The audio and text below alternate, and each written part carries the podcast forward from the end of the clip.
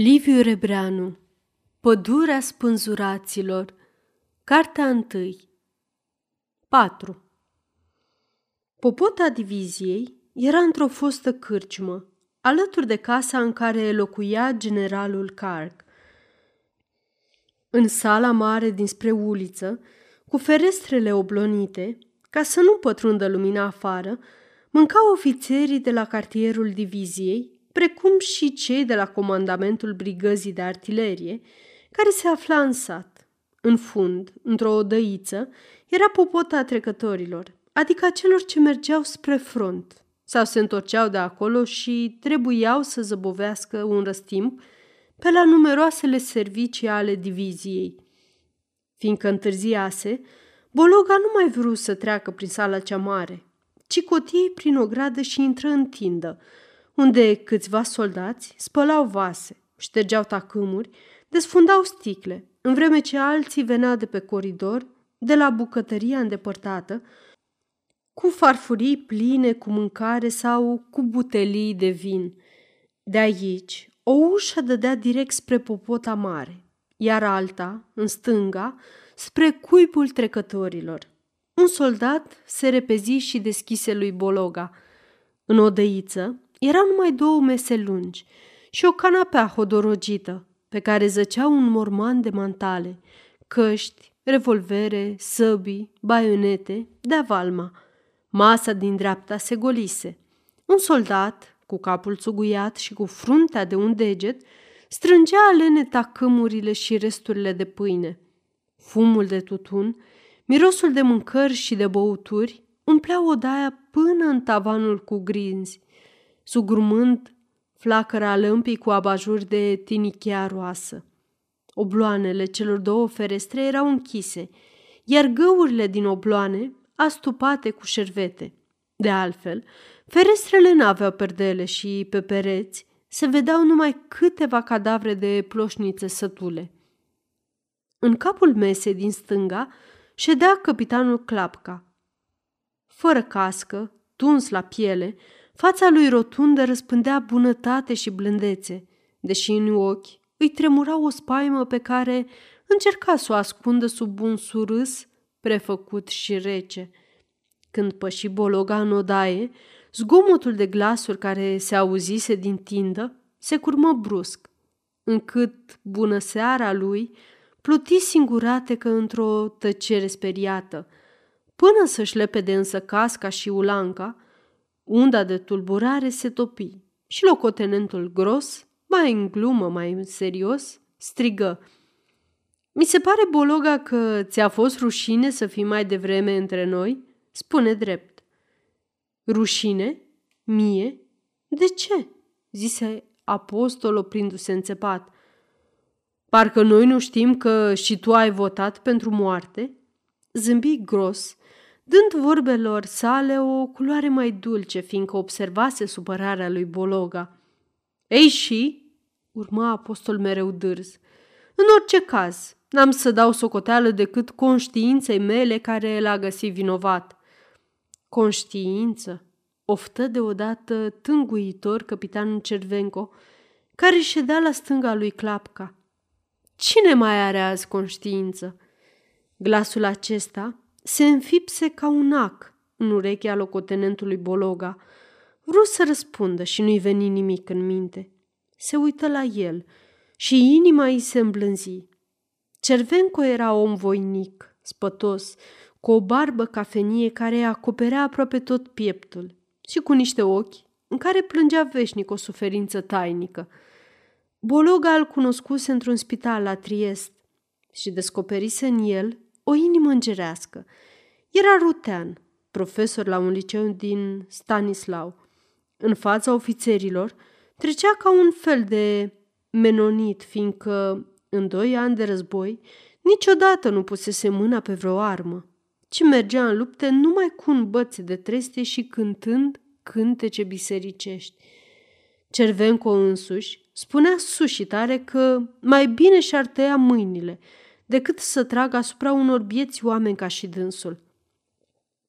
Altfel, fiind extrem de conștiincios în serviciu și disprețuitor de moarte, Superiorii îl lăsau în pace, mulțumindu-se a zice că e cam scrântit. Fiecare își face datoria cum crede, murmură Bologa drept răspuns lui Cervenco, așezându-se la masă față în față cu clapca și apoi porunci soldatului. Adăm și mie ceva de mâncare. Soldatul dispăru. Peste o clipă gros, puțin încruntat, zise Nici o datorie din lume nu poate imputa să ucid pe un camarad. Camarad? strigă deodată locotenentul Varga, revoltat, sărind în picioare. Trădătorii și dezertorii sunt camarazii dumitale? Domnilor, vă întreceți cu glumele. Eu în orice caz nu mai pot asculta nepăsător asemenea, asemenea vorbe compromițătoare pentru un militar care mai are în suflet un pic de iubire de țară. Izbucnirea locotenentului de huzari, singurul ofițer activ printre cei de față, căzu ca un duș rece, reamintindu-le brusc că sunt pe front. Toate privirile se întoarseră spre Varga și în toate lucea o întrebare. Privirile acestea mulțumiră orgoliul huzarului burun, tânăr, frumos, cu mustăcioară tunsă și cu înfățișare încăpățânată. Era nepotul profesorului de filozofie de la Budapesta și avea ambiția să fie socotit mare cunoscător de cai. Apostol îl întâlnise des în casa profesorului și, cu toate că i s-a părut gol și fudul, s-a împrietenit cu el, având astfel un suflet deschis și leal.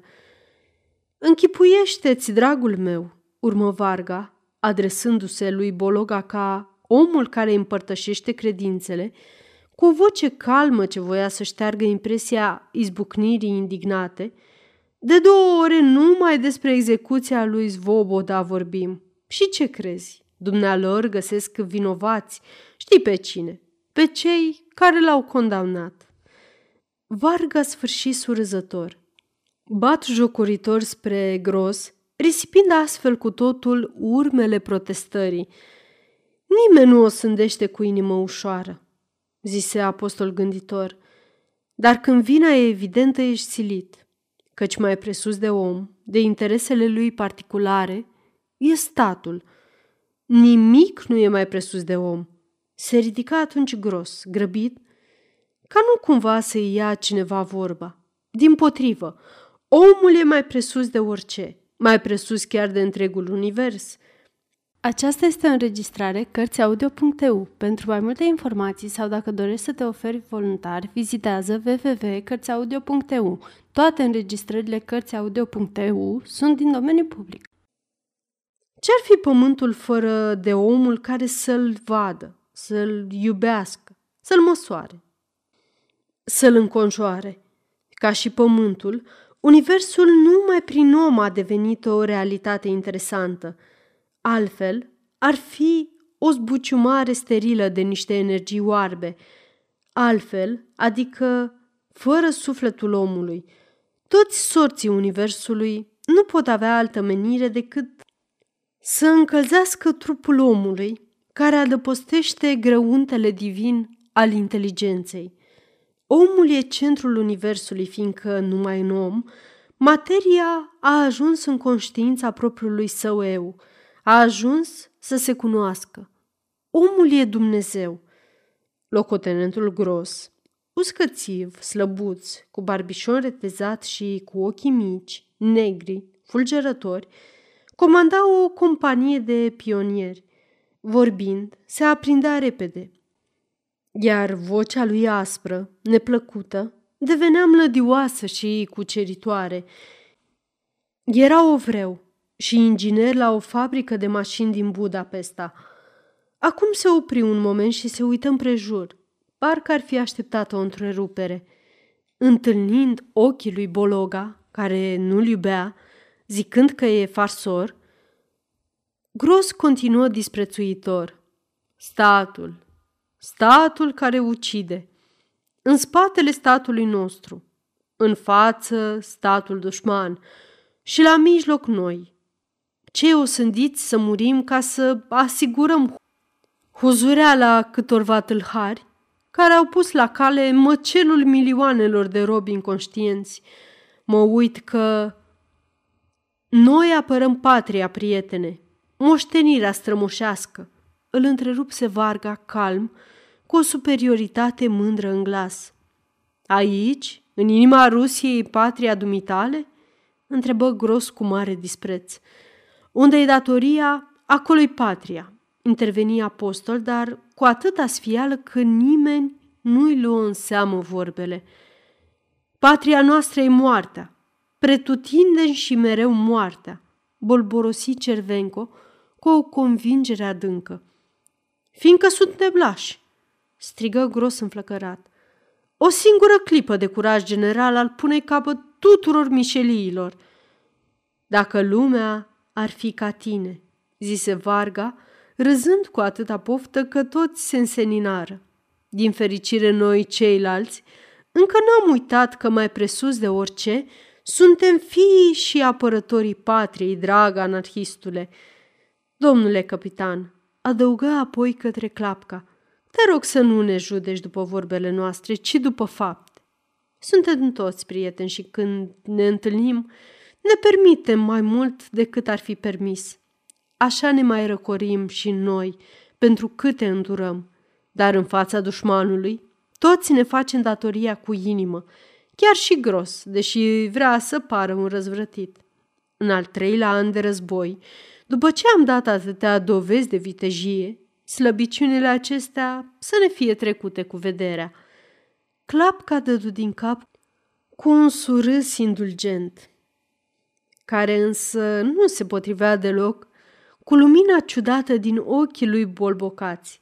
Gros, vrut să protesteze, dar tocmai atunci ușa se deschise și soldatul intră cu farfuriile pline, așezându-le dinaintea lui Bologa.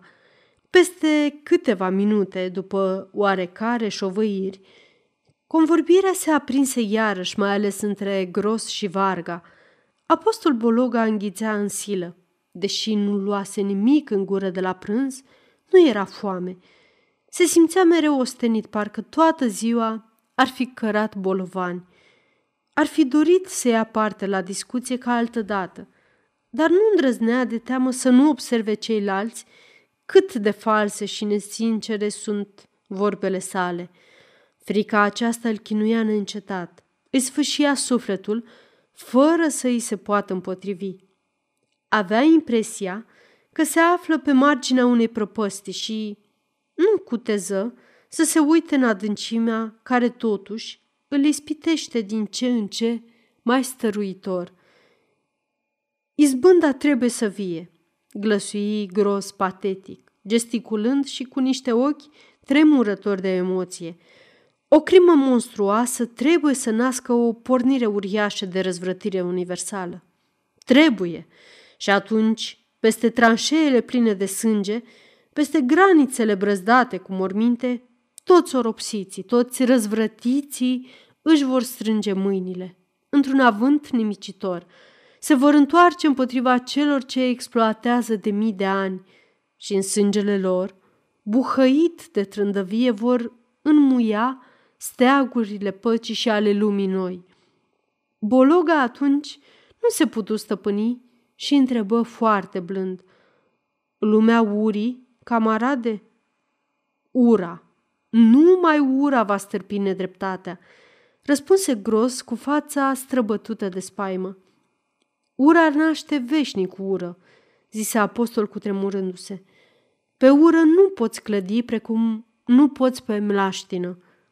Înainte de a mai răspunde gros, Varga se sculă în picioare și vorbi zâmbitor – Stați, dați-mi voie. Anarhistul nostru vrea o internațională? Așa e, camarade? Ei bine, uite internaționala, adăugă cu mândrie ridicând glasul și arătând împrejur, cu mâna pe toți cei de față. Uite, tu ești ovreu, domnul capitan e ceh, doctorul de coleie german, Cervenco e rutean, Bologa e român, eu sunt ungur așa -i? Tu ce ești, băiete?" Se întoarse apoi deodată către soldatul care nu mai isprăvea de strâns masa cealaltă. Soldat, răspunse omul uluit și luând poziția regulamentară.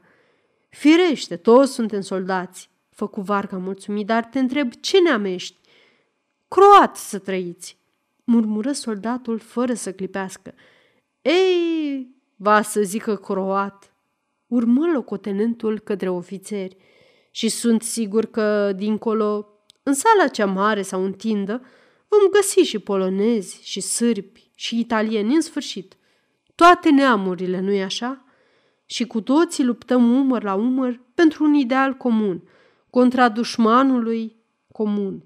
Iată internaționala adevărată tovarășe, sfârși Varga așezându-se triumfător.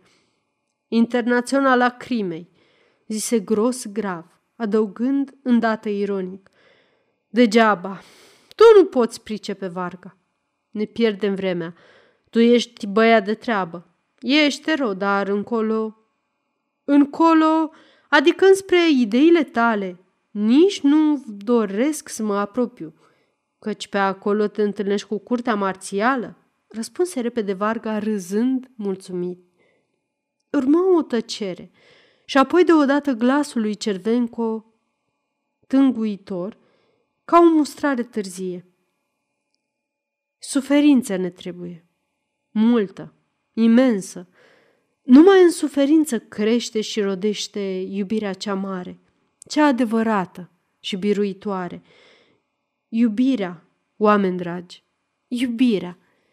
Apostol Bologa se uită în ochii ruteanului, lăcrimați și totuși strălucitori într-o lumină ademenitoare.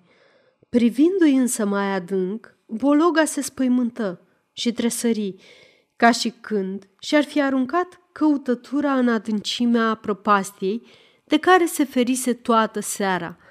Vrut să zică ceva și se pomeni murmurând în neștire. Iubirea, iubirea. Iubirea voastră însă ne hrănește cu gloanțe sau spânzurători, zise gros, cu o asprime răutăcioasă. Azi, Svoboda a încercat să se smulgă din murdărie, pe când noi ne bălăcim mereu. Sper că nu vei face apologia trădării, îl întrerupse iar grav locotenentul de huzari. Dacă în vreme ce tu aici suferi sau faci vitejii, niște ticăloși ar spânzura acasă pe tată tău, sub o învinuire oarecare. Spune, eroule, n-ai imita pe Svoboda, Adică tatăl spânzuratului? Întrebă Bologa cu ochii cât pumnii, întinzând gâtul spre gros. Bine atunci, de ce n-a vorbit? De ce? Și dacă ar fi vorbit, zise gros înăbușit și cu scârbă. Cel mult o circumstanță agravantă. O, o, dar e, este, bolborosi Bologa, oprindu-se deodată aiuri și simțind o uscăciune ciudată în cerul gurii, parcă s-ar fi trezit dintr-un somn cu visuri năpraznice. Nimic nu poate scuza trădarea și, de altfel, un ofițer care dezertează e mai mult criminal decât... E mai criminal decât... Mai criminal, zise Varga sculându-se și fiindcă mâine dimineață trebuie să fim la datorie, v-aș propune să ne cărămbim. Nu de alta, dar mi-e teamă că de vă mai zăbovi mult, aveți să mă convingeți că dezertarea la dușman e o faptă vitejească. Încercă să râdă și neizbutind, se duse la canapea și-și alese din grămadă mantaua și armele. Gros se uită la ceas și zise către Cervenco, Ce facem?" E târziu.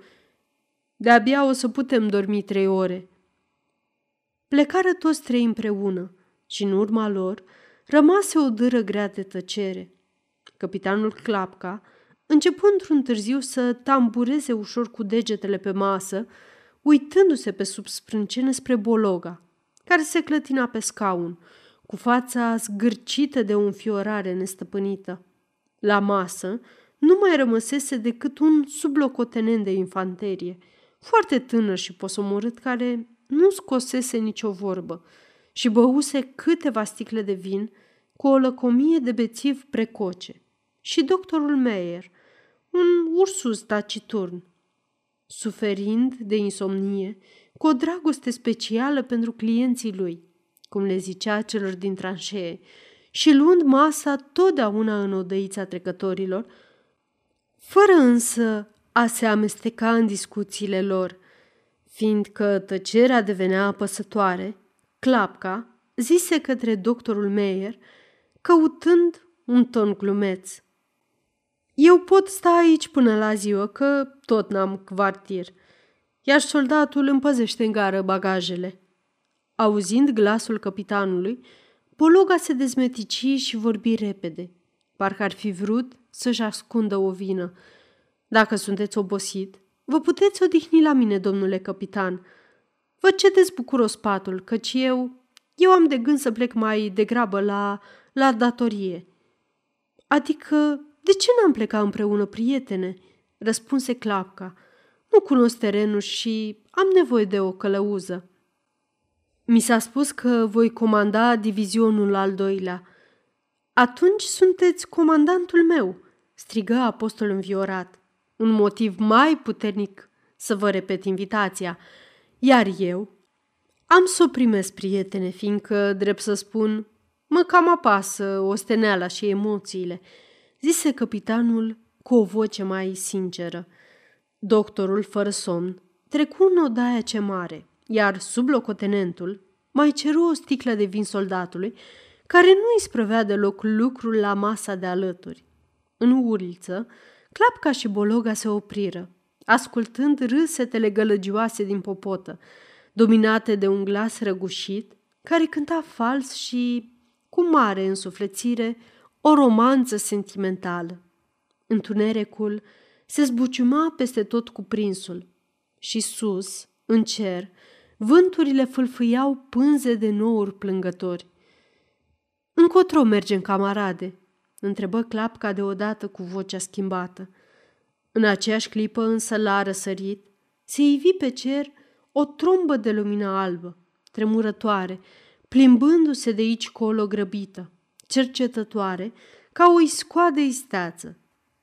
Stăruind pe alocuri, alinând pământul și sfidând întunericul.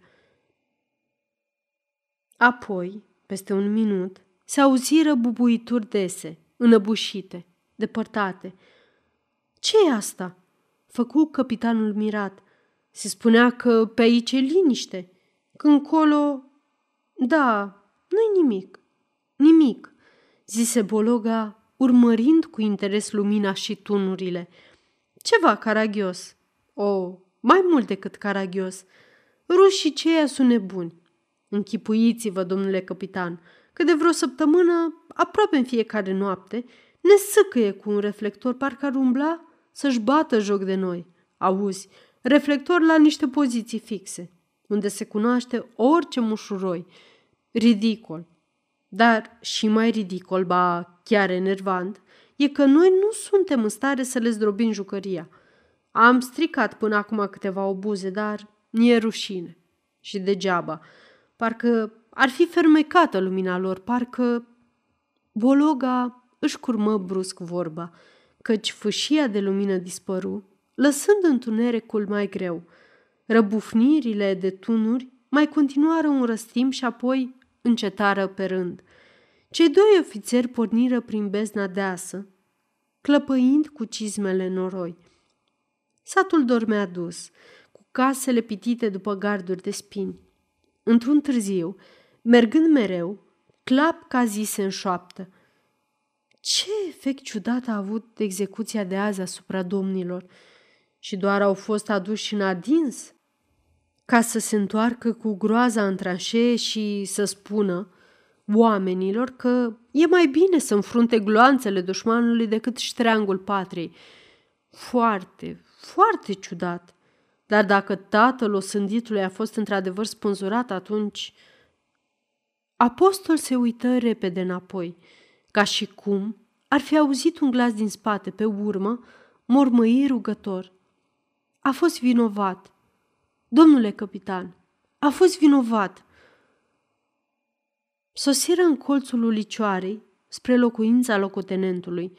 Lumina albă chiar atunci răsări iarăși în văzduh, mai aproape, mai limpede, urmărită îndată de bubuituri mai furioase. Lumina, suspină Bologa, ispitește, mereu ispitește lumina, parcă toate tunurile din lume n-ar mai fi fost în stare să o năbușe. Dar arătarea albă se topi iarăși și întunericul îi strânse iar în brațe ca niște clește reci. Numai în sufletele lor, buimăcite, mai stăruiau scântei multicolore, mângâietoare. O luară pe ulicioară. Noroiul era mai cleios. Bologa simțea cum îi tremură genunchii. I se părea că duce în spinare o piatră de moară și inima îi era atât de sângerată și totuși atât de plină de o dorință mare, că îl tortura o trebuință sfârșietoare să vorbească, să explice. Domnule capitan, vă rog, zise dânsul fierbinte, am fost întâia oară în curtea marțială, vă rog. Și conștiința mi-a poruncit. A fost vinovat, domnule Clapca. Clapca tăcea, parcă nici nu l-ar fi auzit.